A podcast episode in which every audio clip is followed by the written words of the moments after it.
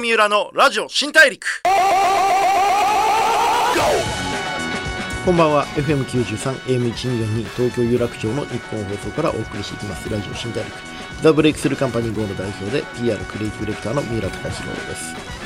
4月2週目ですかね、こう多分会社に入ったり、大学に入ったり、高校に入ったり、いろいろとこう人生のね、こう切り替えるタイミングの方もたくさんいらっしゃると思うんですけれども、えー、いかがお過ごしでしょうか。うちの会社もね、こう新入社員が結構何人か入ってきて、あの、うちはね、もうあの、パワハラ上等ブラック企業なんで、あのもう初手からねあの過酷な労働を強いることでねこうプロってこういうもんなんだぞっていうことをね敷いていこうという感じなんですけれどもあのまあ世の中のね会社ではこう働き方改革が進んでいるんでまあきっちり労働基準法を守ってやっていくんですけれどもやっぱりこう僕らクリエイターとかプロデューサーっていうのは技術職なんであのやっぱりその1000回素振りしたことがある人と10回素振りしたことがある野球選手だったらどうしても1000回素振りしたことのある野球選手の方がスイングが綺麗っていう、まあ、当たり前のことを当たり前にやってるだけなんですけれどもなかなかねあの世の中的にはいろいろ議論があるところなんですけどうちはしっかりとねこう働いて頑張ってこう努力して技術を磨いていっていただきたいなと思う形でやってます。あのもしねこう4月に入って自分たちどういうふうに働いていこうかなと思っている方がいらっしゃるとしたらあの自分が技術職なのか技術職じゃないのかっていう定義だけはしっかりしておいた方がいいと思いますね。あの世の中が働くなって言おうが働けと言うが技術で食っていく人はやっぱりこう練習量がどうしても必要になってくるので自分が技術職なのかそうじゃないのかっていうことは定義しておくといいと思います。もちろんあの営業職も技術職として捉えることができますよね。営業ってプレゼンテーションの技術なので。あの自分を技術職と捉えるかどうかっていうのは人によってくると思うのでそこはすごく大事なポイントだと思っております。さてそんなねこう技術の話ですけれども今日はそんな技術の最高峰の人とお話しようと思ってます。えいろいろなジャンルで活躍している方にお会いしてライフスタイルで学びや心得その方の見せるビジョンなどをお聞きしてリスナーのあなたと一緒にたくさんの発見を重ねていく番組ラジオ新大陸。さあ今回は前回に引き続きネイチャーアーキテクツ株式会社代表取締役 CEO の大島大輔さんをお迎えしていきます。どうぞよろしくお願いします。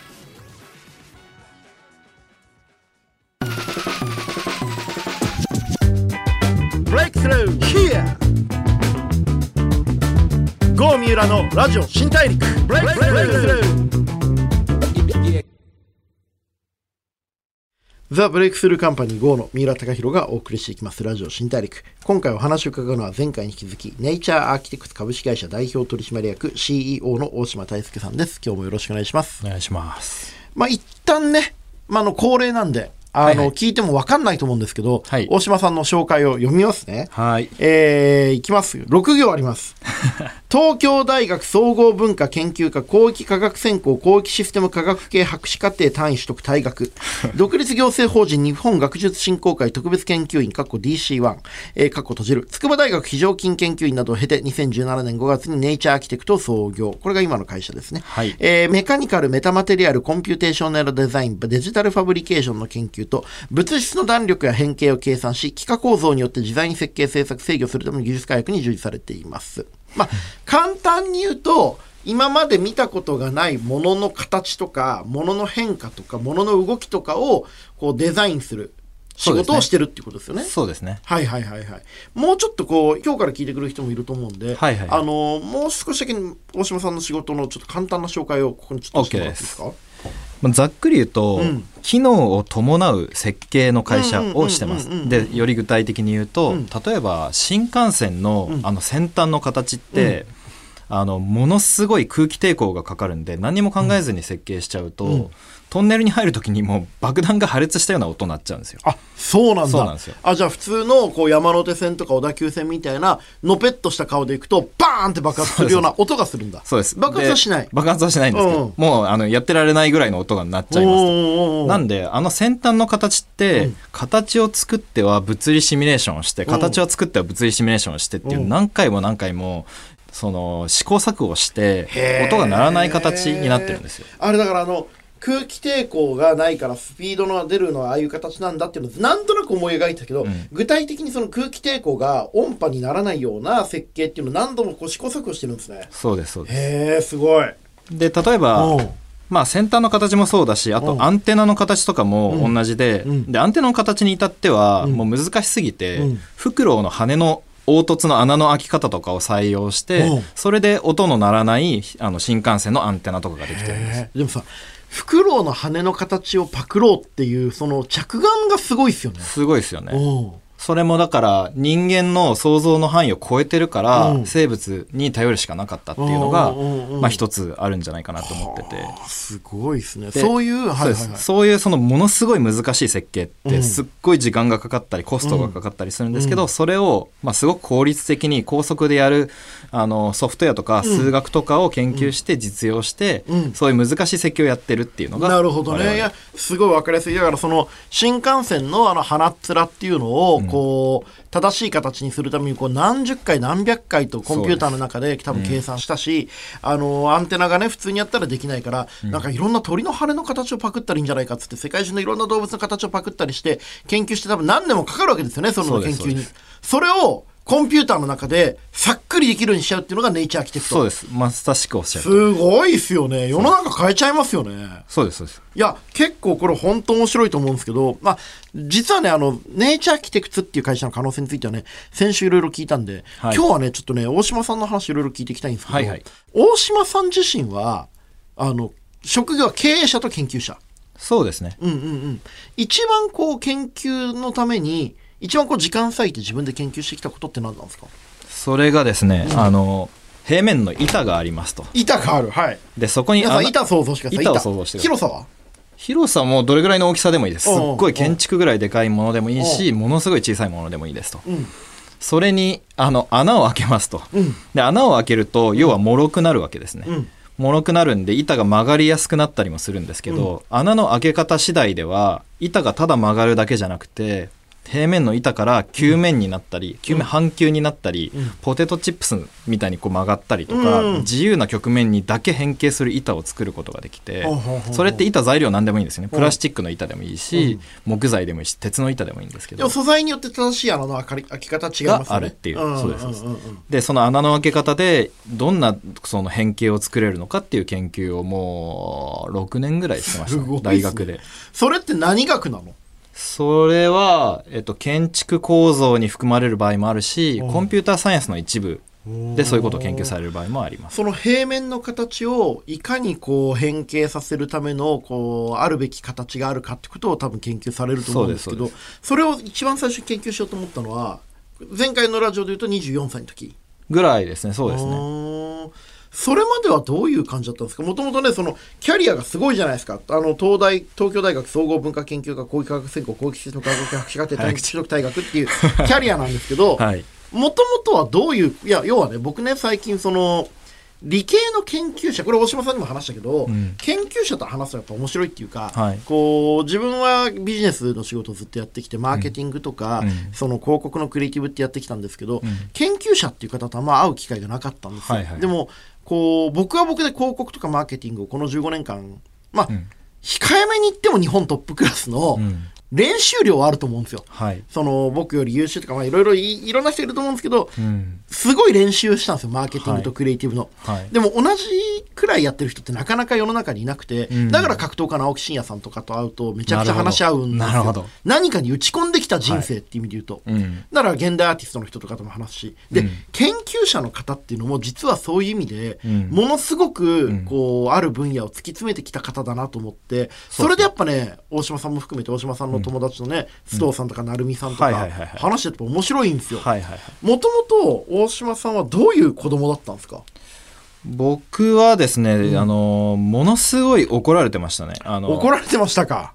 なんかその不良で怒られるとかっていうんじゃなくて、うん。あのヤンキーとかじゃなタいんですよ。バコ吸ったり葉っぱ吸ったりとかではない。じゃないんですよ。はいはいはい。でかといって別に地味でもないんですけうんうどん。なぜか一番怒られててなんで怒られるのかなってずっと思ってたような子供でした。何に怒られるんですか？なんかねあのいや普通にちょっと悪いことしてるんですけどその授業がつまらなくてうん。あの先生をまくし立てたりしたんですよ。それ悪いわ。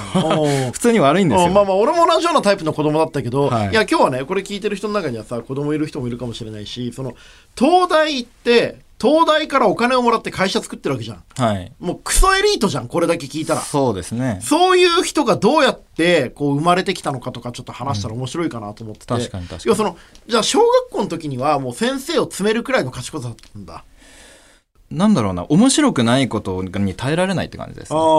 で、あの、その、セロテープを切るパチンっていうあの台みたいなやつを窓から投げてみたりだとか、それはね全然ダメ。ダメですよね。全然ダメだよ。ふざけんな。普通に何回？何回？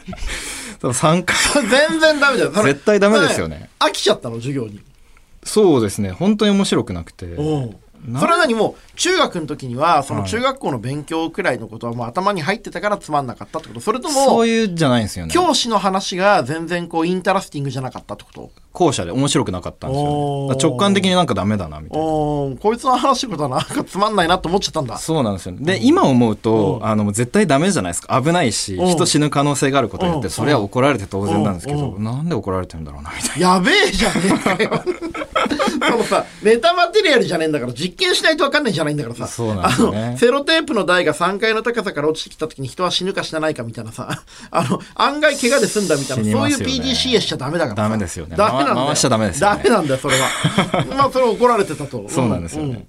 なんかそういうその自分の中の限界値みたいなのがすごい低くて、うんその退屈なことだとすぐそこから逃げ出したくなるとか、うん我慢できなくなるとか、そういう感じでした。それ今もそうですけど。うんうんうんうんそれで中学高校と勉強してて、そうですね。あれこう大学は慶応に行ったんですよね？そうです、そうです。そのこうセロテープなの台を3階から授業中に投げちゃうような人がどうやって受験勉強でこの大学に行こうってモチベーション作ったんですか？その、大学、僕すごい岐阜の田舎の生まれで、うん大学に行って、うん自分のクリエイティビティみたいなものを発揮する仕事に就かないと、うんなんかこのなんか田舎の閉塞感にもう押しつぶされるんじゃないかなとあ思ってて。ー俺そのその時ってさこれこれすごい重要なことだと思うんですけど自分が人より賢いなとかこう何かを考える力があるなって思ってたんですか？その時にはもう。高校の時うん。は賢いっていうよりもその対極感があるなと思ってました。そうみんなその岐阜の頭いい高校生って、うん。大体地方の宮廷大っていう名古屋大学とか、うん。その地方の国立大学に行くんですよ。でなんかでが学科も考えずになんか頭いいからすぐ法学部とか、うん。頭いいからすぐ医学部とか何を考えてるんだろうなって、別に大学とか名前がなくても面白い先生のもとに行けばいいじゃないかあって。その時にはもうそのなんとなく偏差値学部とか大学選ぶんじゃなくて自分の人生設計から逆算したりとか、ね面白いと思うのか何かっていうその興味から前に行くそ進路を選ぶっていう視点が他の学生にはないけど自分にはあったんですね。ありました。これ一応大島さんだけ嫌な人にさせたら申し訳ないんで僕も一応言っておくと 僕は小学生の時には、はいどうして僕だけこんなに賢いんだろうって思ったんですよなんでこんなに周りの人間は物が見えてなくて言葉の意味が理解できないんだろうって、クラスメートにも思ってたし先生にも親にも思ってた、うん。でこういう人は割と周りにたくさんいるはいはいはいはい。物が見えてないんだろうって感覚に関しては同じかもしれないです、そうっすよね、はい。二人とも嫌なやつになってるラジオ。でも僕はあのー簡単にネジも外せたし、はいあのーなんていうのかな運動神経良かったから、うん。結構こうクラスでは楽しくあと家がすごい貧乏だったから、うん。そういうその自分を落とすトークとかも巧みにして、それ賢いな。こうそのかし賢いけど貧乏とか、はいはいはい。なんかこう暴れん坊だけど、うん。こう先生には人一倍嫌われてるみたいなのでバランス取って、はいはいはい。こ。うキャラクター持ってたんですけどただただ嫌なやつだったんですか大島さんは。いや、僕もそのタイプで、三浦さんタイプで、うん。うんうんうん結構誰とでも仲いいみたいな感じだったんで、うんうんなんか怒られてきて、みんなの前でてへみたいなう感じでした。んうんうん、そういうスタイルでこう周りと和もうとするじゃないですか。そうですね。で高校の時にこう受験であ自分は誰に対して、うんこう誰から何を学ぼうかっていう風な視点で考えようと面白そうなところに行こうと思ったんですよね。そうですね。うん、でそれはどうやって選んだんですか？それが僕、あの、浪人してるんで、浪人してる時に、うんあの、本当に田舎の、で、塾も行かずに、ん。本物のなんか浪人みたいなことやってたんですけど、ごめんごめん。浪人に本物も偽物もないから。ななそのずっと受験の過去問読んでたみたいなそのなんていうの？いや、それもん。途中、いや、もちろん受験勉強したんですけど、うもう、その、つまらんの受験勉強も嫌になりすぎちゃって、限界を迎えて、うん。あの、ず半年ぐらいで全部受験勉強やめて、うん。岩波文庫しか読まない、うん。あのほんなんか本物の浪浪人の定義みたいなのに遡った時の浪人みたいになってて。はいもうよやることもなく仕事もなく人生の目的もなくただただ岐阜にいたんですね。ただただ岐阜にいて公園とかにあのおじちゃんとあの缶コーヒーとか飲んでたんですよ。ああ今だったら通報されるやつ通報されるやつやってて。うん。はい。その時にうん。本ばっか読んでるんで、あのーなんかそのものづくりがぶんなんだろうなちょっと飛ぶんですけど、うん。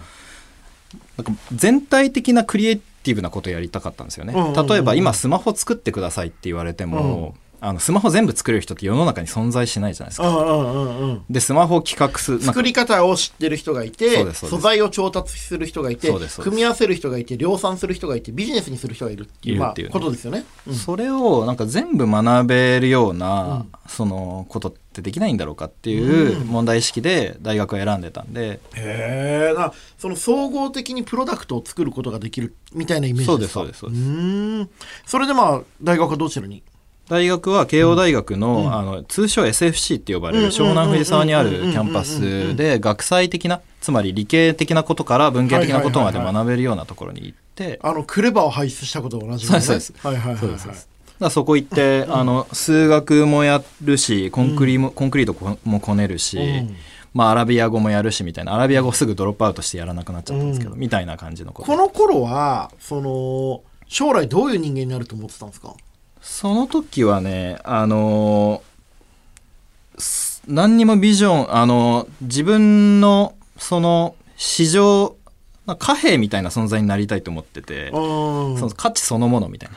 どこに行ってもある程度の価値を発揮できるような存在って意味ですか？そうですそうです、うんうんなんで4年間も大学あるんだから自分がその貨幣みたいな価値にまあなれないとおかしいだろうみたいなことを思って、うん普通に真面目に研究とかしてました、ね。で大学院に行って、ではい。大学院は東大、そうですね、うん、東大でその未踏っていうなんかそのなんかやばい天才が集まるプロジェクトがあるんでしょそうですそうです。俺それに超興味があって、こう未踏の人いろいろ紹介してよって話をこの間しましたけど、未踏って改めて何なんですか、水戸はですね独立行政法人、まあ、国のある種機関みたいなものがやっている、うん。IT の天才な人材を育てる、まあ、うん。プログラムです、うん。で端的に言うと1年間ぐらいでまとまったお金あげるから作りたいものを作って、うん。あの日本とか世界にインパクトを与えろっていうプロジェクトです。うん。うんうんうん。うんなんで、そこにいる人たちってすごい面白くて、なんだろうな具体的にものを作る人もいれば、そのセキュリティみたいなハッカーみたいな人とかもいて、もう本当に面白い。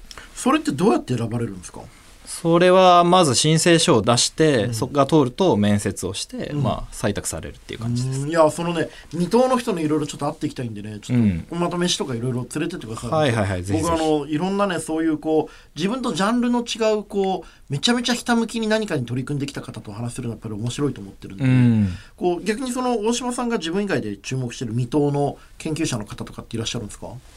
いますね。ただなんかいすぎて、えっと、僕と同期が、あのグノシーっていうあのニュースキュレーションアプリを、うん。うんうんうんあの創業した福島さんっていう方がいてその人以外にも、うん。名前忘れちゃったな。なんかファミコンをゼロから作った人がいるんですよ、ちょっと名前忘れちゃったんでググってほしいんですけど、水戸の2012年でファミコンを作った人がいて、でファミコンゼロから作るってなかなかの難しさなんですプラスチックとかから作るってこと？えっと、それをコンピューター上に再現するんですけど、うん。完璧に中のロジックはファミコンと同じなんで、うん。なんかファミコンって実はすごくて、うん。あれ古代のゲームなんで、うん。めちゃくちゃ少ない今の USB メモリとかよりも少ない容量でゲームが作られてるんですよ、なんである種無人島に行って自給自足するみたいな感じでゲーム作れるんですよねファミコンっうん。てそれを作っちゃった人がいてその人とかすごい注目してました同期でそういうことってメタマテリアルはすごい分かりやすいんですけど、はい。そのゼロからファミコン作った人の能力とか技術っていうのは産業的にはどういうふうに生きていくんですか？ものすごい生きてますね。えっと、まあ、あらゆる産業っていうのは、例えば Google を考えてみてほしいんですけど、うん。まあ、あれゼロから検索エンジンも作ってるし、ゼロからブラウザーも作ってるしっていうことをやってるわけですね。その時にどれぐらいの通信をさばかないといけないかとかってやってるんで、うん基本的になんか、本物のエンジニアってもう何にもないところからうん。全部を作り上げちゃうぐらいのこうダイナミズムみたいなのを持ってるんですよ。だから大きい会社のそれこそ GAFA とかのエースクラスの人たちっていうのはそういう能力を持ってるんじゃないかなって。そういうその開発とかものを作るこう思考ができる天才っていうのは、うん。どういうその脳の使い方が普通の人と違うんですかね？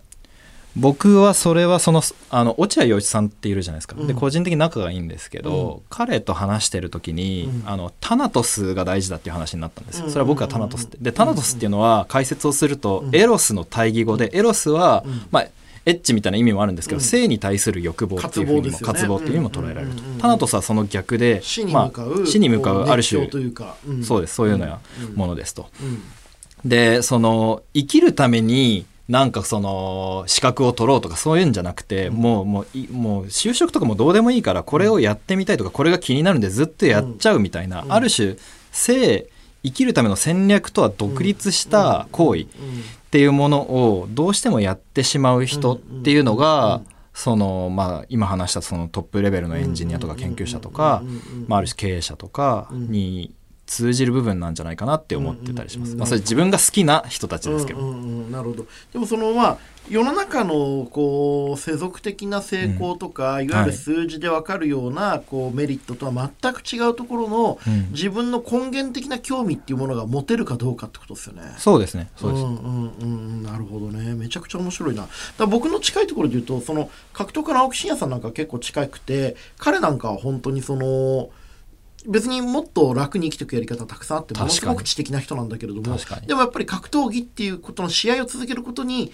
こう、うん。生きる意味を感じてて、うん。やっぱりあの瞬間だけがやっぱ自分が本当の自分でいるっていう勝ち負けさえもあの人どうでもいいって本当に言ってるんですよ。うん。かどうでもいいんだけど勝ちたいんだけどね。はいはい。勝ちたいんだけど勝てる試合しかしないんだったらそれ格闘技が本当に好きっていうことじゃないからっていうことを彼は言っていて、なるほど。ある意味そういうことですよね。確かに確かに。それってなんかプロセスの目的化みたいなこととも通ずるかなっていう気もしてすごい面白いですね。そこに向かっていること自体が一つ願いが叶ってる状態であるっていそうです部分そうですですよね。あめちゃくちゃ面白い。でも今のネイチャーアーキテクトにはそういうこうタナトスを持ったこう天才たちがたくさん集まってるっていう状況なんですか？そうだと思いまうんす。少なくとも取締役は全員そうなんじゃないかなっていう。うんまあそれは会社としてどうなんだって話もありますけど。でもそういうこそのこうタナトスに向かう集団を半ば会社としてはエロスの方向に、うん。こう要は成功とか、うん。こうメリットとか、うん。利益とかそっちの方向に誘導するコントロールとかその組織のデザインも大島さんやってるってこそうでとですよね。す。で、そこはすごい大事だと思ってて、うん。えっと、じゃあ、その、死んでもいいから好きなことやろうぜっていうと、うん。ただの中二の集団になっちゃうんですよね。うん。で、僕が大事だと思ってるのは、うん。そういうその、ものすごい、そのオブセッション、つまりなんか熱狂みたいなもの。うんっていうのが事業的に成り立つっていうことによって広がる爆発的に広がるっていうこう現象を見たいんで、うん。そうするとやっぱり事業的な成功は必然的に必要なので、それはどうやってその天才たちタナトスに向かう天才たちをモチベートしてるんですか？どうなんですかね？一緒にやっぱりものを作って同じものを見て感動するみたいなことが根本にはあると思いますね。うん、感動の共有とか感情が動いた時がね一緒にねあるとやっぱりまた違いますよね。そうですね。もうつまらない回答になっちゃうんですけど、うん。結局そこかなと。一緒ですよね。はい。でこのネイチャーアーキテクツ株式会社はこの後どういうふうにこううん。進化させていくんですか、今回まあ普通にスタートアップなんで、うん。まあ、上場だ、まあ、基本的には上場を狙いますとか、バイアウトを狙う、まあ、エグジットを狙っていくっていうのは前提としてあるんですけど、うんうん。えっと、メタマテリアルってまあ全然聞き慣れない言葉なんで基本的に我々がやりたいのはメタマテリアルを設計する技術設計技術をあの広めたいんですよね。うんでこれはメタマテリアルだけに使える話ではなくてもっと広くどんな人工物でも我々がの新しくまあ持ってる設計の技術ってすごく適用可能性範囲が広いんで、うん設計のあり方を自分たちの会社で変えていきたいなっていうふうに思ってうん、あます。あなるほどねメネイチャーアーキテクツの存在が設計っていう概念をこれまで全体から先にこう細部が作られたけどある意味そのディティール細部をうん。こう研究し尽くすことによって新しい形の全体が生まれる可能性があるっていうかそうですそうです。まその設計とか想像のプロセス自体を変革させたいっていうことよねそうです。めちゃくちゃ面白いじゃん。その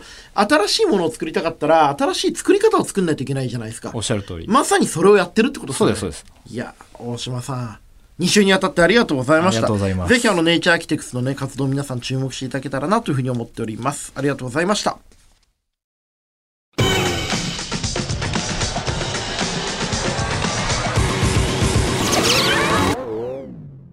郷三浦のラジオ新大陸。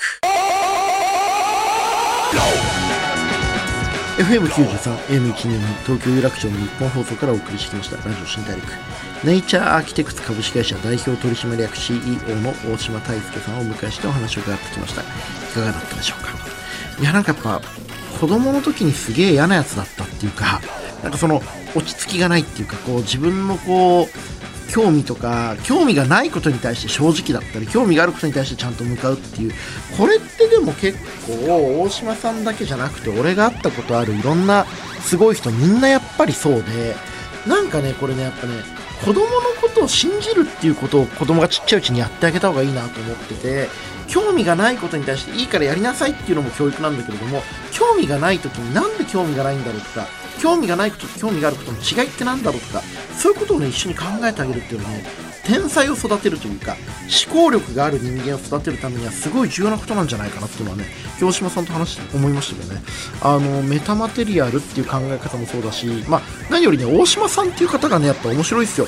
あの大島さんのツイッターもやっててツイッターではねこの間も元マッキンゼーだとか GS だとかで社長みたいな人をもてはやす日本のクソ雑魚風潮もうやめにしませんか？みたいなね。こう割と本人すごく賢くてこう素敵な人なんですけどもちゃんとこうやんちゃなことも言うっていうこう昔のね3階からこうセロテープの台を落とすようなね人間として最低のねところが漏れ出すようなね愉快なツイッター運用してるんでぜひねフォローしてみてあの大島さんのね世界観を触れてみるといろいろこう気づきがあると思います、えーそれでは次回も一緒にたくさんの発見をしていきましょう。ラジオ新大陸。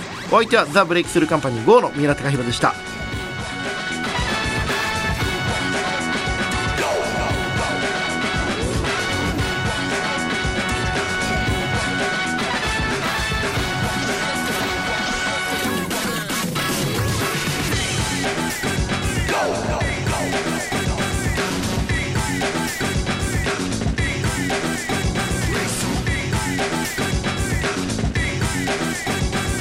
No!